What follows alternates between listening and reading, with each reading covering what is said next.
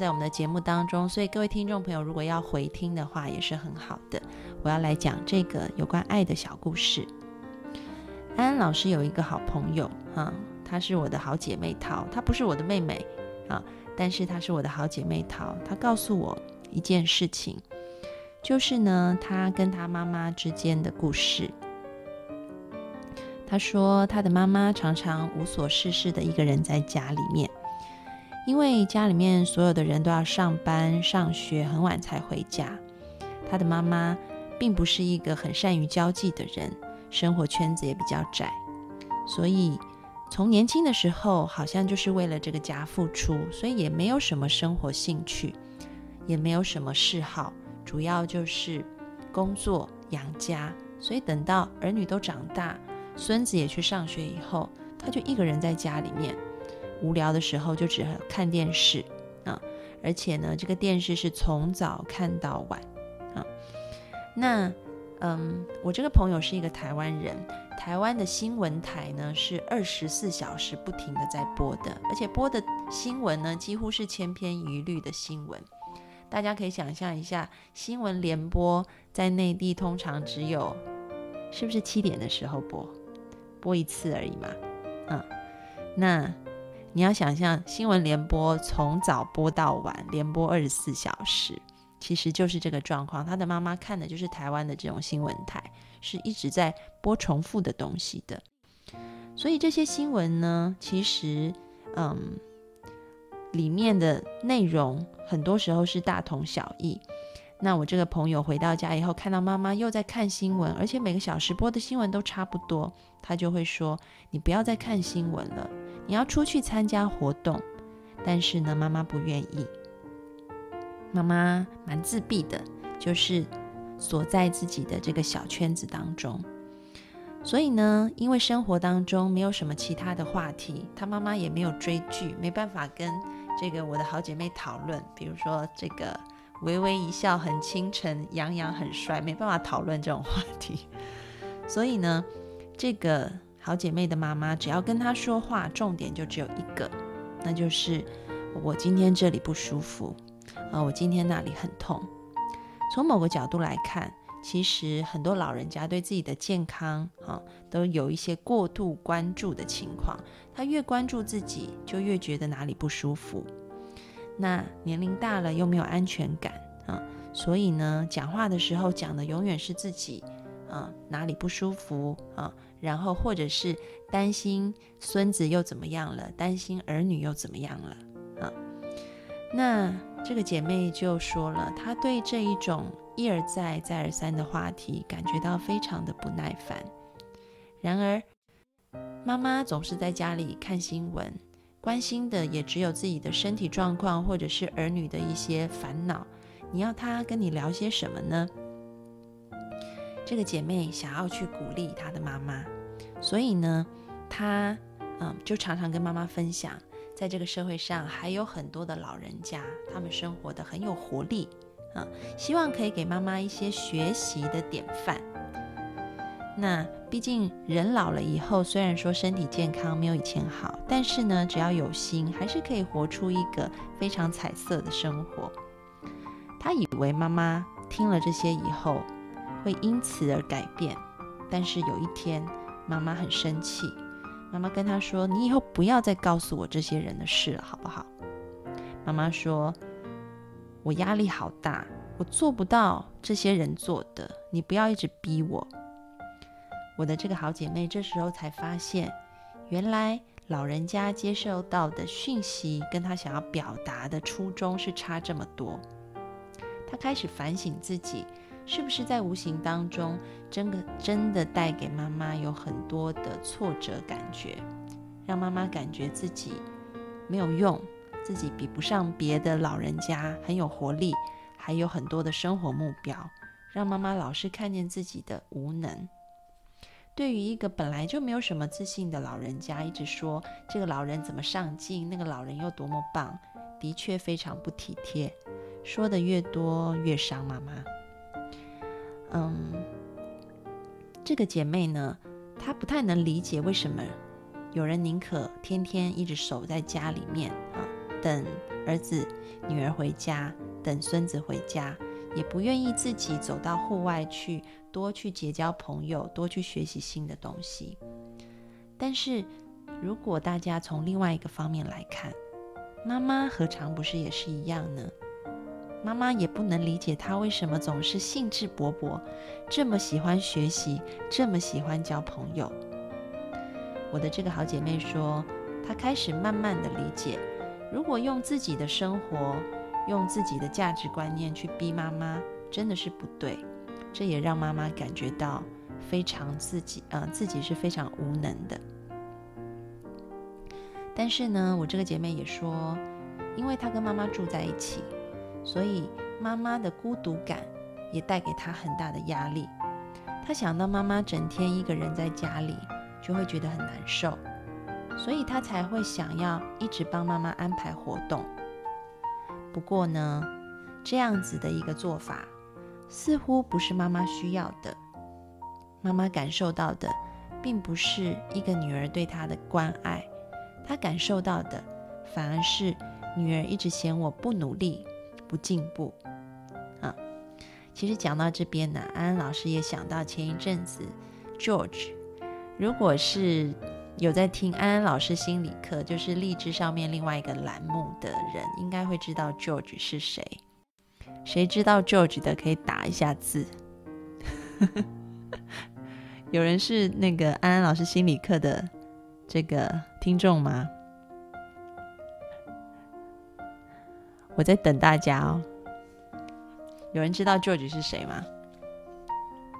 好，没有的话要回去听。对，有听众朋友打了，对他就是我的父亲。我的父亲之前也嗯有类似的状况啊。这个状况就是我发现，因为我的父亲已经退休了，他在家里面。然后呢，安安老师也是看到他嗯。他他很喜欢帮安安老师做饭，然后呢，他嗯，基本上我一餐他会做基本的菜，大概就有八样，有时候他高兴起来就会做大概十二样，所以我每一餐都像在吃满汉全席。那我知道，其实他做菜对他来讲，他他很喜欢看到我吃的时候那种很满足的感觉，然后呢，他也会一直嗯。忙里忙外跑出去买材料，然后希望可以嗯得到安安老师的称赞，因为嗯我的父亲说他退休了，他也很需要有被肯定的感觉啊。那安安老师看到他每天煮满汉全席给我，我就觉得这样子爸爸好像嗯也不是一个办法啊，所以我就帮我爸爸介绍了一些工作。我本来以为他会很高兴，没有想到呢，他有一天就告诉我说：“你不要再帮我介绍工作了。”然后我就说：“哎，为什么？就是，嗯，看起来你好像是很需要这个别人的，嗯，给你的肯定，在工作上面你可以得到一些肯定啊，你为什么不想要？”啊，他说：“你帮我介绍工作，我会觉得我自己很没有用，啊，好像你很想要把我推出去。”你会，你是不是嫌我在家里面，嗯，一只是一直煮菜是没有用处的啊？然后我才恍然大悟，说，哦，原来我的心里面其实是想要为爸爸好的啊，但是他可能我的表达方式没有让他理解这一件事情，以至于他会觉得我这么辛苦做了很多菜给你吃，但是你却一直要帮我介绍工作啊。然后还一直说你不用再煮菜给我吃了，他会觉得有一种很受伤的感觉。所以当这个姐妹告诉我她跟她妈妈的互动的时候，哦，我也想到了我和啊 George 之间的故事。好，所以我也跟 George 说：“爸，其实我真的很喜欢你帮我煮菜，而且我觉得很幸福啊，就是啊，我可以每天吃满汉全席，真的是很棒的一件事情。”只是因为我觉得，也许，嗯，你在这些工作当中可以，嗯，得到一些更多的满足感，所以才帮你介绍工作的。我并没有想要把你推出去的意思，嗯，我也没有啊，觉得你在家里面当一个，嗯，男主内的家庭主夫啊是很没有价值，我完全没有这样子的意思啊。而且我非常非常喜欢吃你煮的菜，你煮的菜是世界上对我来讲是最好吃的啊。然后呢，我就看到我的父亲他很高兴。然后呢，除此之外，我还安排了一件事情，就是当我帮他介绍工作的时候，我不是只是跟他说我的朋友他们公司可能需要有人啊。然后就让我父亲自己去到我朋友的公司去，不是这样，而是我带着我的父亲一起去找我朋友出来喝下午茶，啊，然后呢带他去见不同的朋友，跟他们聊天，然后在这个聊天的过程当中呢，就嗯跟我的朋友表示说，我的父亲他还是有很多嗯，他以前有很多的经验，是可以对你们公司是很好的。然后呢，我就发现我的爸爸是很高兴，他可以跟我、跟我的朋友一起聊天，并且让一个做女儿的在自己的朋友面前去称赞他的父亲是很有能力的啊！我就发现，原来同样的东西，只是改变一个表达方式，父亲的感觉就非常非常不一样啊。那安老师要继续说，就是。后来呢，我就跟我的这个姐妹分享了我的故事。那我的姐妹后来她也明白了一点，就是其实，嗯，妈妈年纪大了啊，作为儿女的，我们要尊重她自己的安排。她对生活一定有她自己的安排，她觉得 OK，她觉得舒服就好。我们不要把我们自己的价值观硬套在父母的身上，啊，那。另外一部分呢，就是在表达的时候，我们也要去注意对方的感觉。当我们可以注意到对方的感觉，再去表达的时候，那一个说出来的话，价值都是很不一样的。第三个就是说，其实每一个人都是一个独立的个体啊，嗯，不要觉得说帮不到。自己的父亲母亲觉得很愧疚，或者是觉得父亲母亲一个人在家里面啊，然后很孤单，都是我自己的责任啊。你是不需要把一个人嗯生命里遇到的功课全部背在自己的肩膀上的啊。你不可能为另外一个人的人生负责，你可以提供他很多的选择，你可以提供他有很多的机会。但是你不能做的是为他的人生负责，只有他能为他的人生负责啊。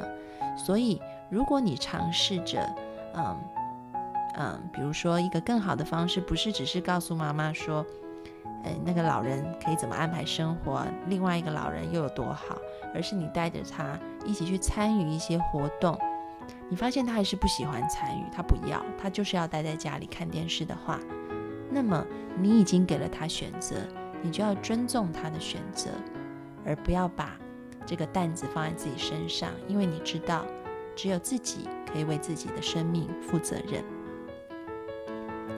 好，所以，嗯，我们对别人的期望呢，嗯，都是出于一个善意啊，但是常常是很主观的，从自己的经验、价值观出发。对别人不见得是适用的，所以即便我们的出发点是爱，啊，特别是当这个关系越紧密、越亲密的时候，这种压力就更大了，因为我们会想要，嗯，让爱我们的人是开心的，所以也许我们在一开始，我们是会想要去，嗯，对于他的一些建议，对于他的一些提议，我们会去遵守，会去照做。但是久了以后，我们也会觉得很辛苦啊。那这个辛苦不只是做的人辛苦，其实推的人也很辛苦，因为推的人就会觉得好累哦，都推不动啊。所以，无论你是被推的人，还是这个推动别人的人，我觉得两方有一个很好的沟通是重要的。而这个沟通的前提就是可以站在对方的需要来出发来考量。而当你为他提供一些选择了以后，你要把最后的决定权交还给他，你要放手啊！所以其实这是一个爱的练习，这是一个爱的界限。我们可以爱对方，但同时保持一个健康的界限。好，那现在呢，安安老师就要来问你们问题了。有没有人要？诶，我看到旁边是空白的，没有，没有，没有人，没有人自告奋勇先连线吗？安老师要问的问题很简单哈，嗯，就是大家可以分享一下哈，你觉得，嗯，你有没有试过这种经验？就是你很希望别人好，不见得是你的父母，也许是你的孩子啊，也许是你的朋友。或者是你的兄弟姐妹，或者是你的同事，你很想为他好，然后呢，你给了他很多的建议，但是你发现推不动他，他也觉得很累。你们有这样子的经验吗？愿不愿意上来分享嘞？好，要分享的话可以连那个连线。哦，安安老师很好兴奋哦，第一次要接听听众朋友就是 live 的 call in。有吗？可以连吗？OK，好。Hello，似水流年，你好。Hello，有声音吗？听得见吗？我听得见，其他人听得见吗？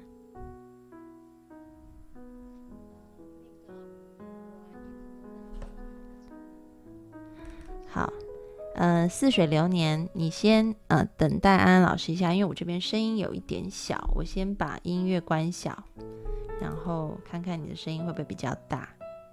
好的，你听得见吗嗯，我这边声音很小很小哎。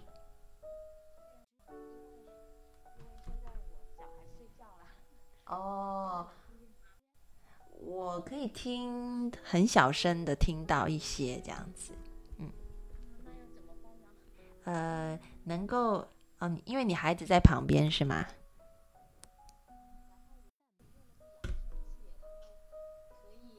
好了，现在现在我可以听见了，嗯，OK 了。好，那你要分享一下你，嗯，有没有这一种经验？无论是被推的人，还是推动别人的人，有没有觉得这种啊，好像卡住了的经验呢？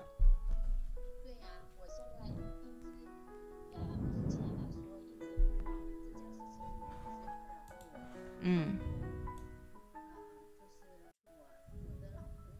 嗯。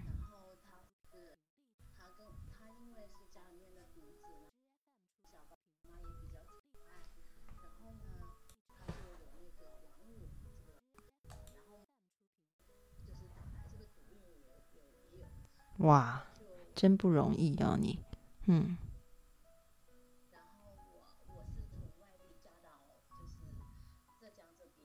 嗯。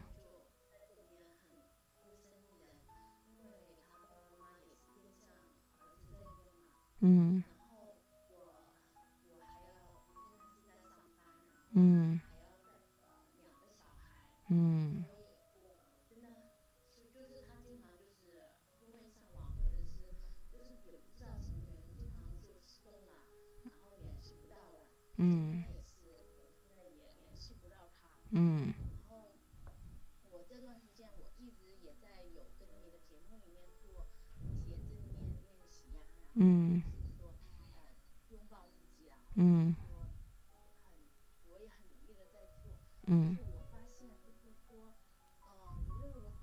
去改变，我也有好好的跟我的先生沟通，嗯。然后是心平气和的，但是我发现就是说。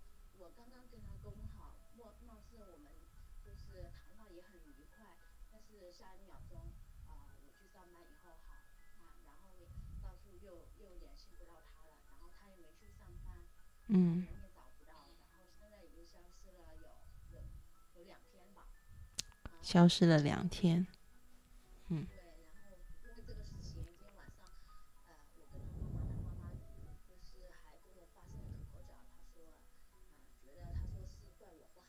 嗯。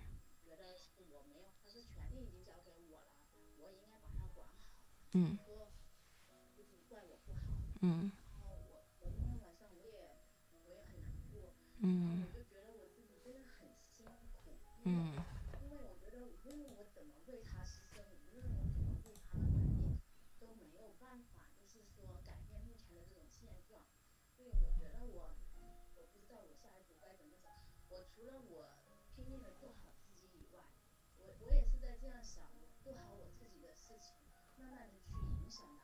嗯。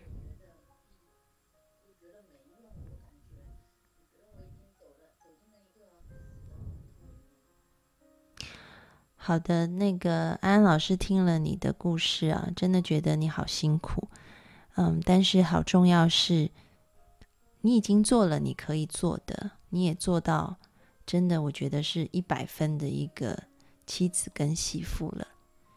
那当你已经做了你可以做的，然后现况是这样子的话，那下一步你可能要想的是，我该怎么样子？好好的保护我的孩子，也保护我自己，我觉得这个是更重要的。那嗯，因为在线有很多的听众朋友说听不见你的声音啊，所以我想呃，你这边先挂掉，你这边先对你这边先挂掉，好吧？嗯，然后我在节目里再把那个声音调调大，你这边先好，OK，那我先把你挂掉了，好，好。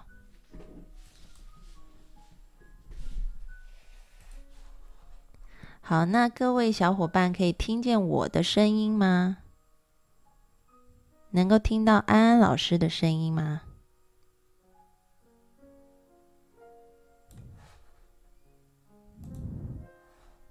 可以哦。好，那我来讲一下这个朋友的故事。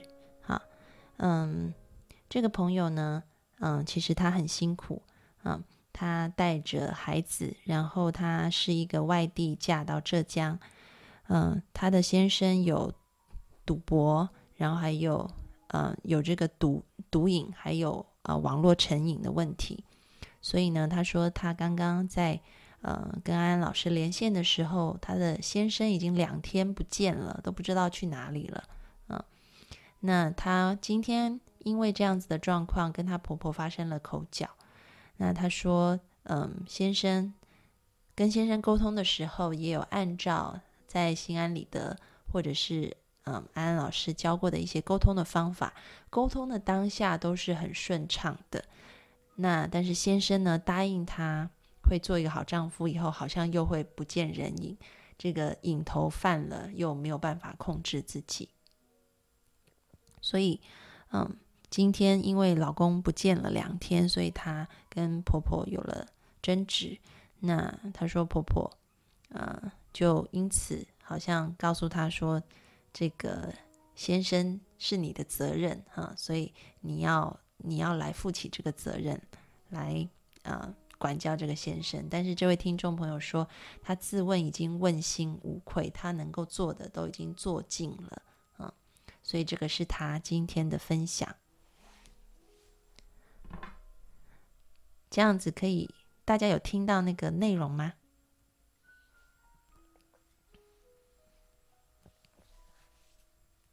有吗？啊，因为有人说要有嘟嘟声。哦，OK，好。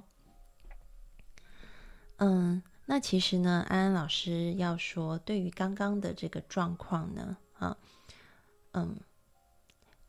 根据这个听众朋友的说法，其实他已经能做的已经做尽了，嗯，那他刚刚为什么会连线这么小声，也是因为他在哄孩子睡觉，然后他还要出去工作去养家，所以其实安安老师真的觉得她是一个很伟大的母亲，而且在这个伟大母亲的这个基础之上，她也真的是尽了她作作为一个妻子的责任，所以安安老师要对你说，你真的很辛苦。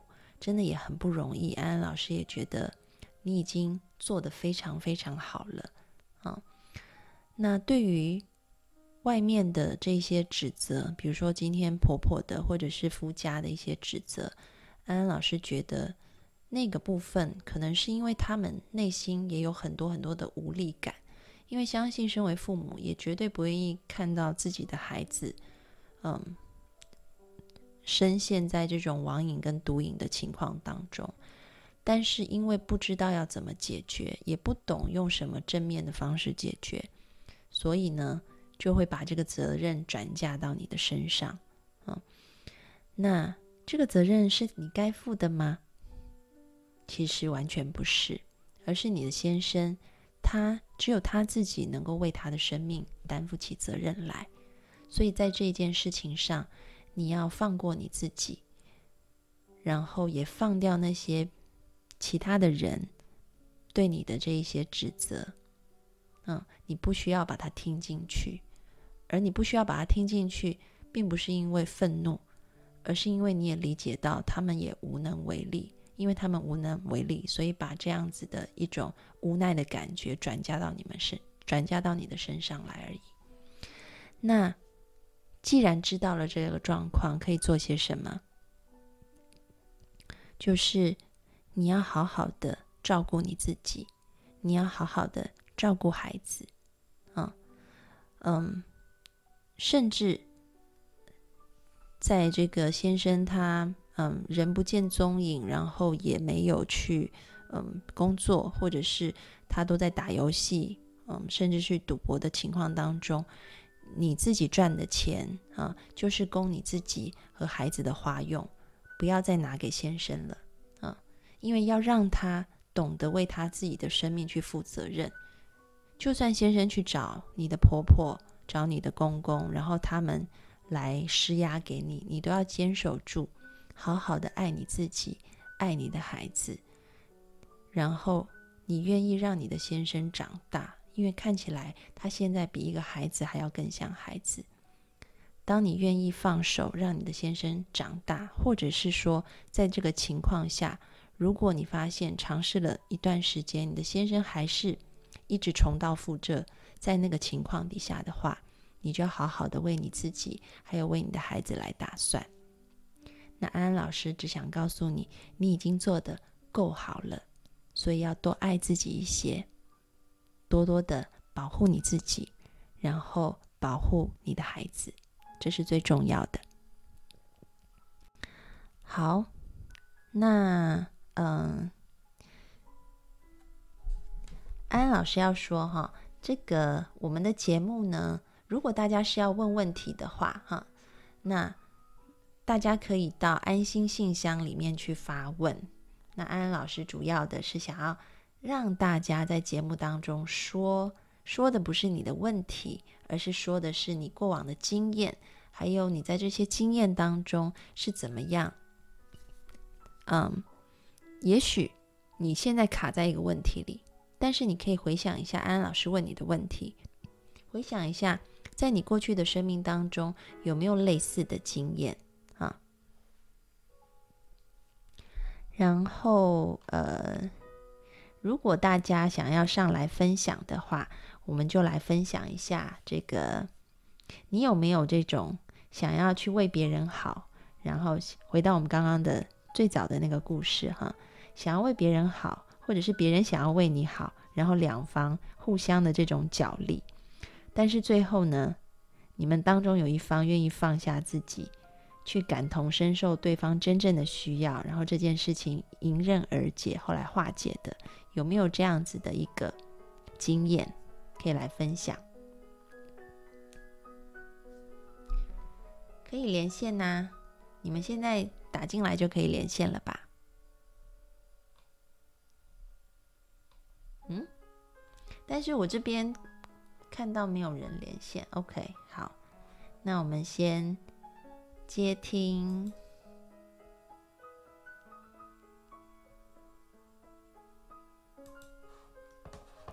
Hello，Hello，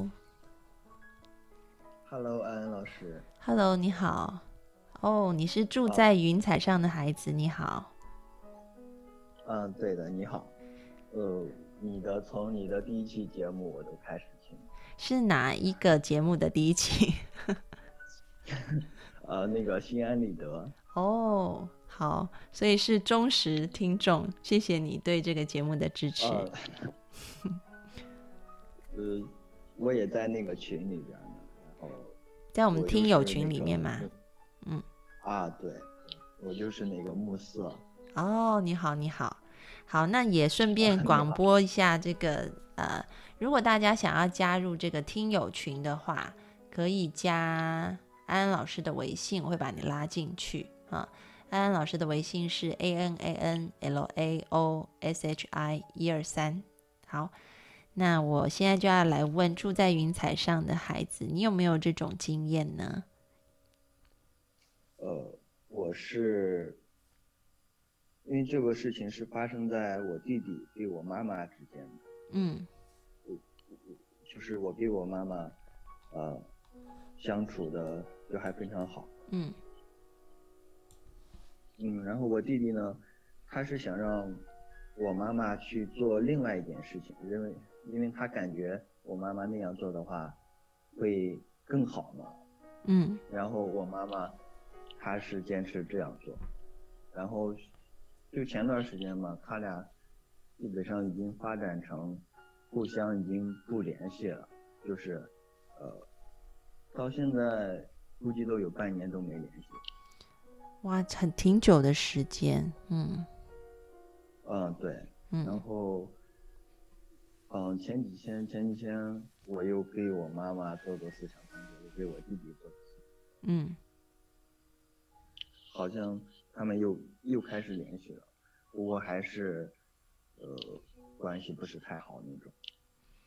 那你知道他们为什么又开始联系了呢？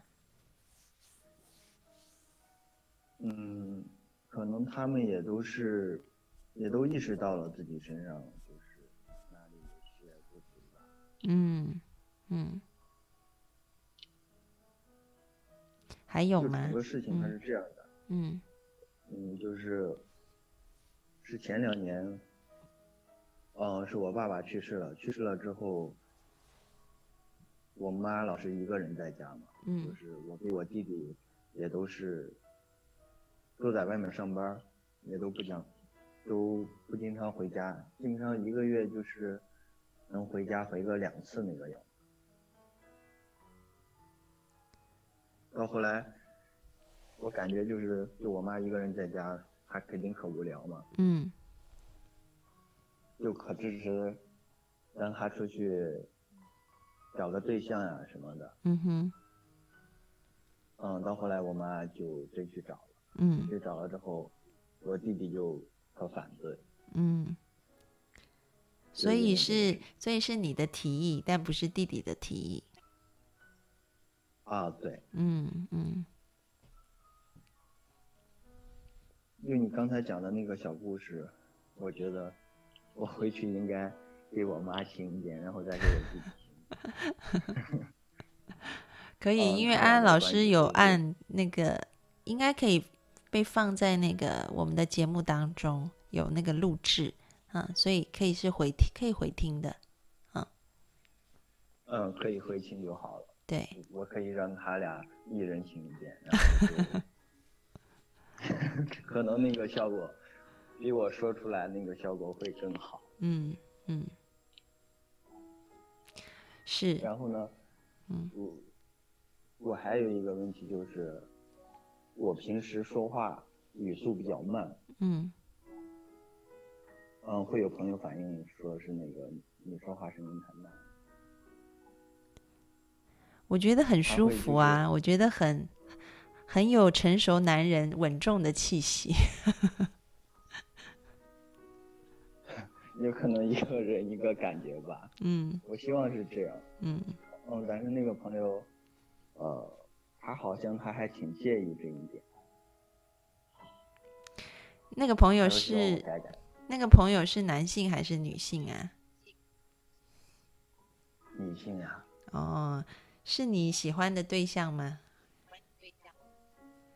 嗯，算是吧。嗯，OK，好。那你觉得你的这一块，你想要改吗？还是你一点都不想改？我想改。我想通过，我想通过那个，嗯，就是比方说，就平常啊，多读书呀那种，就朗诵出来。那样是不是可以让语速更快一点？呃，其实也有几种方法的，嗯，就是你可以拿这个计时器。嗯，安安老师以前小时候，我是代表那个学校去参加这种朗读比赛的，然后我们老师训练的那个过程，他其实一开始他会先给你一篇文章。啊嗯，我先告诉听众朋友，我不是我不是专业的那种什么演说家，我只是讲我小时候被训练的一个方式，给大家参考一下啊。如果真的要知道怎么训练语速的话，可能你可以上网再多查一些资料。那我分享一下我小时候是怎么被训练的，就是他会给你一篇文章，然后呢，你一开始用你平常的语速读完以后，然后你就计时一下是多久啊。然后下一次呢，你可能给自己一个目标，我要再加快这一篇文章，提早，比如说十五秒的时候就把它念完啊。所以呢，你可能可以拿一个录音机，你自己就是每一次在这个手机里就有录音的这个功能嘛，所以你就开这个录音功能，然后你再讲这个文章，你再试着快一点，然后呢，你就自己回听。你会发现，你特别容易在哪一些句子上面停顿的，啊，然后可能你就可以在那些句子上面做一些调整，啊，比如说可能，呃，我在这个某一些讲到一些形容词的时候，我特别容易停顿的话，那我可能就代表我对于形容词的这些词汇认识的没有那么多，所以要想很久才能拿出来用。那我就会试着多去阅读一些这方面的东西，啊，多去加强这方面的东西，以至于我下一次要形容一个东西的时候，我可以很快的就，嗯，就是有脑筋里有这一些词在那里，很快就可以被拿出来用，你那个语速就可以加快一些了。我们以前安安老师小时候被训练是这样训练的，嗯，跟你分享。嗯，好的，这个方法我可以试试。谢谢安安老师，我肯定试试。好的，谢谢你今天连线进来，谢谢。嗯，我以后还会连线。好好好，太好了。好，能跟安安老师聊天，我感觉挺好。嗯，大家都很喜欢跟我聊天哦。但确实。好，我们刚刚在这个连线当中，有听众朋友留言说排队排了一周，这个是是什么意思啊？我不太理解。这个排队排了一周是什么意思？可能是等了一周吧。我知道你要开直播。哦，你们是可以在上面排队的吗？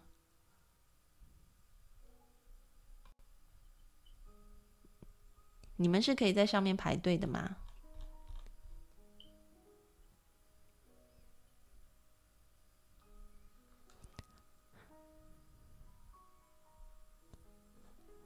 好，那住在云彩上的孩子，我要先把你挂掉，因为好像其他人声音听不到哦。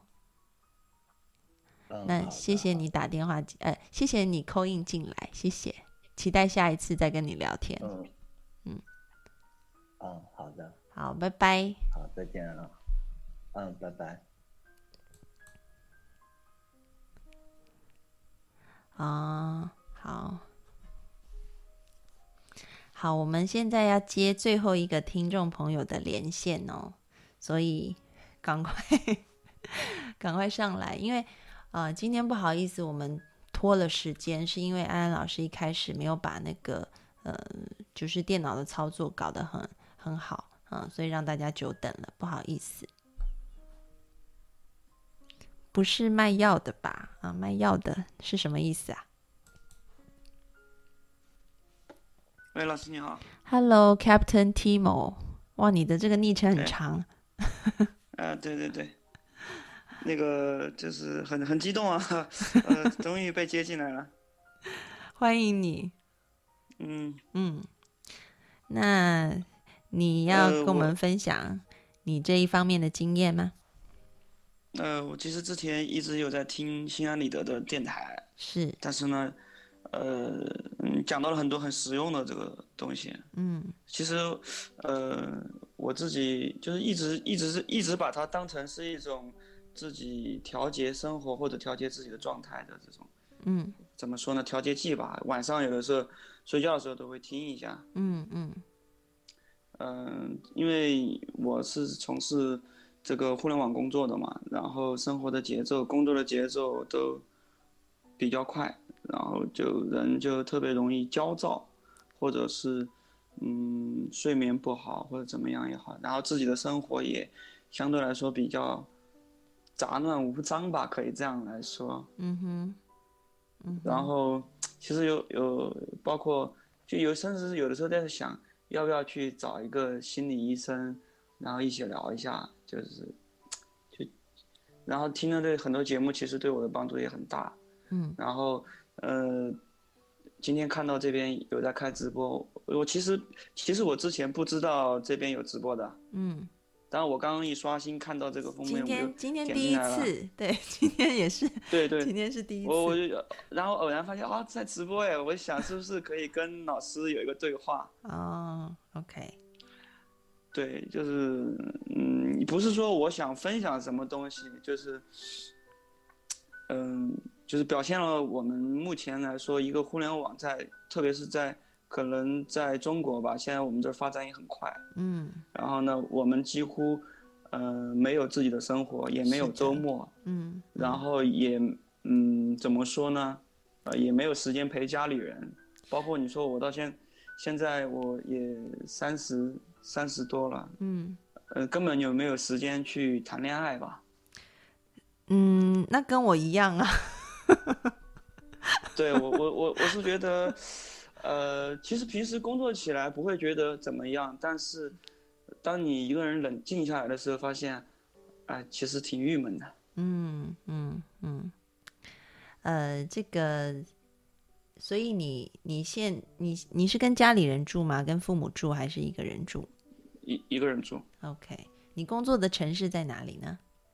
广州，哦，所以你你是在广州搞互联网的。对，哦，那跟安安老师也，嗯，我们算是有，呃，不能算是天涯沦落人，同命相连。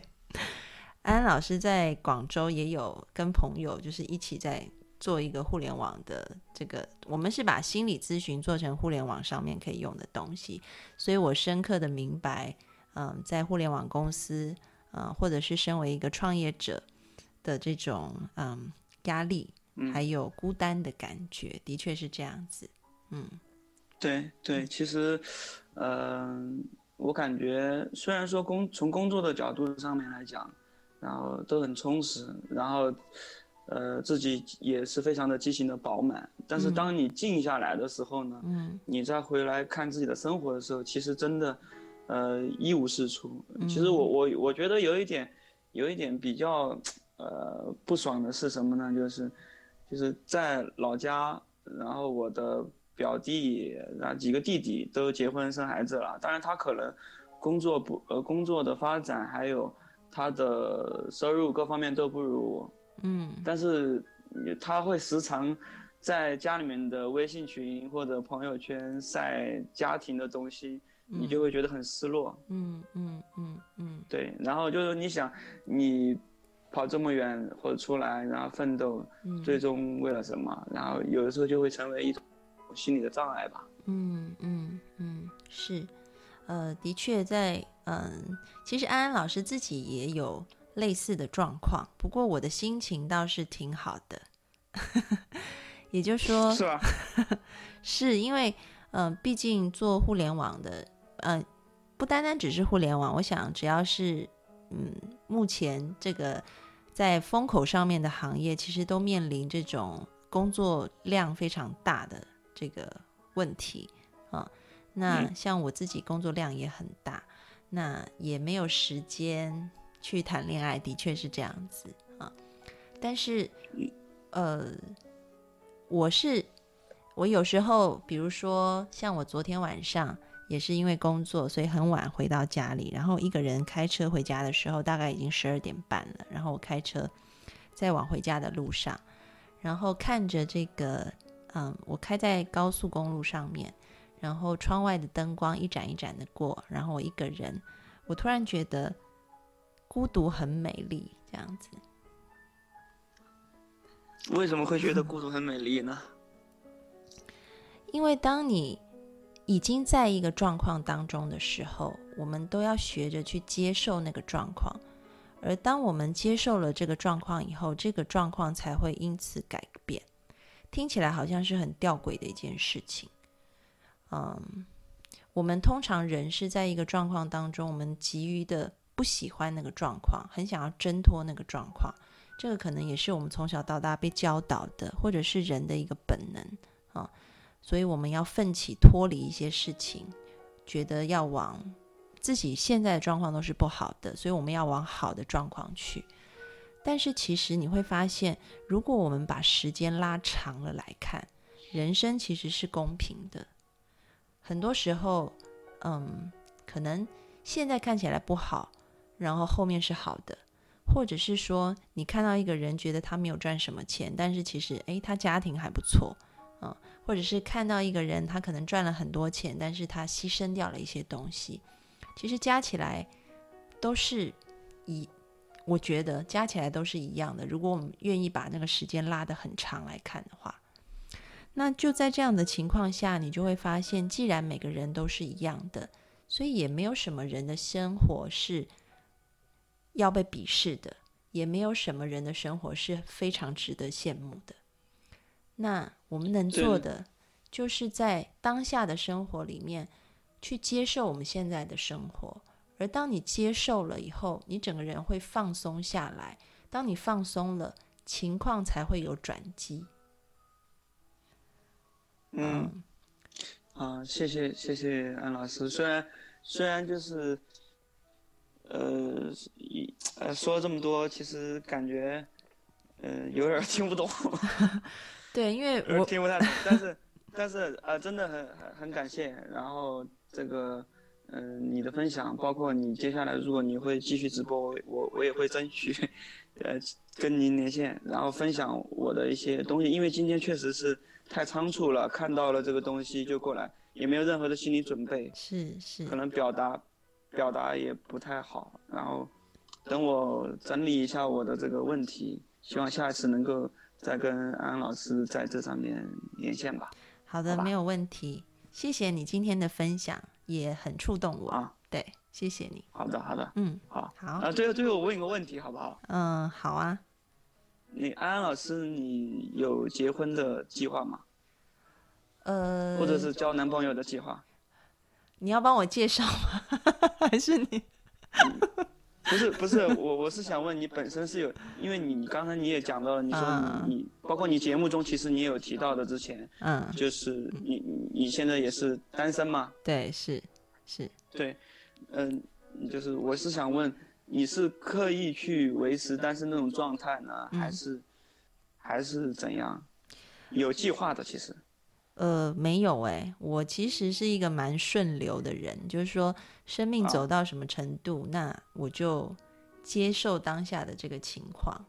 那你说我会不会也很想要有一个伴侣陪在我身边？我也希望啊。但是目前如果生活当中就是没有的话，那我就好好的把现在的日子过好。然后，嗯，如果行有余力，我也。会愿意去交一些朋友，然后看看在当中有没有适合我的，嗯，啊，也就是说，其实你不太会主动去做这件事情，是吧？呃，我也会主动，比如说，嗯，我会去参加一些，呃，比如说大型的一些活动，比如说朋友可能说，哎，这边也会有一些联谊的机会，你可以认识很多朋友，那我也会去参加，这我也会主动的参加。但是我并不啊，我分享一下好了。嗯，在我遇过的一个个案当中，他就是一个很焦虑的人。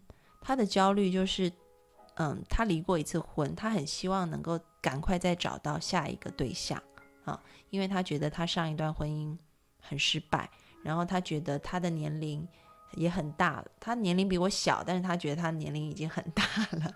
所以如果再不嫁就嫁不掉了，所以他就很着急啊。那我就会问他说：“那你平常的生活是怎么样子的？”他就说他一直在参加各式各样的一个联谊活动啊，但是呢，好像在联谊活动里面认识了一些男的，交往了一阵子，然后觉得他不是结婚对象，然后就又分手。分手以后就再去联谊，他就不断的在这种循环当中。那，嗯，其实你会发现他的一个状态，其实是他没有办法在一个，嗯，在一个自在的状态里。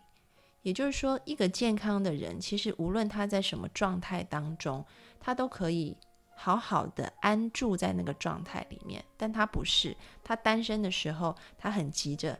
赶快去找对象。当他有对象了，他一发现不对劲，他又很急着赶快跳出来，再去找新的。所以他整个人是很焦虑的。那我们要帮助他的，其实是让他，嗯，可以待在他现在的状态里面安住，而且是在一个放松的状态里面去找对象，或者是说，如果他交往了，他可以在他交往的过程当中也是轻松的。然后在这个轻松的状态下，如果碰到问题了，愿意再花一点时间去解决，而不是马上分手就跳出来再去找新的。所以你能不能够活在当下？我觉得这是很重要。不代表说我就不前进，我就待在原地，不是这样子的，而是你可以放松，而你的放松就会让你有更多的能量去顺应整个改变，也让你有更多能量去做改变。但是这个改变是一种。你心很安定，也是轻松的状态。嗯嗯，对，谢谢。好，我们今天也好吧，节目要到一个钟头了。对，谢谢你，谢谢。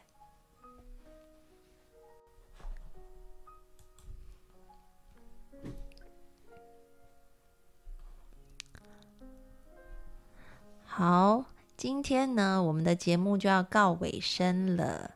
谢谢各位听众朋友在线上面听安安老师说故事，然后听大家分享他们的生活啊。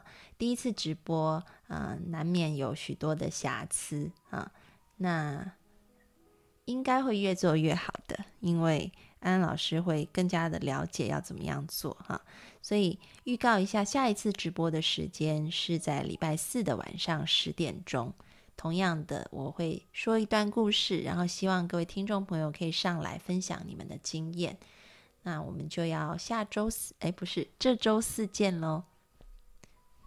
下一次直播是在啊周四啊周四晚上十点，安安老师会直播。那呃，各位听众朋友，如果你们有问题想要问的话啊，就可以到心安理得的播客社区来留言。我们的编辑诗诗宝宝他会把大家的问题挑出来，然后我会在这个安心信箱这个节目当中来回答。直播当中更多的是听各位听众朋友说你们的故事，说你们的人生经验，跟你们聊天啊。那对于回答问题的部分，更多的会摆在安心信箱啊。所以嗯，会有两种不同的调性。谢谢大家今天的参与，谢谢。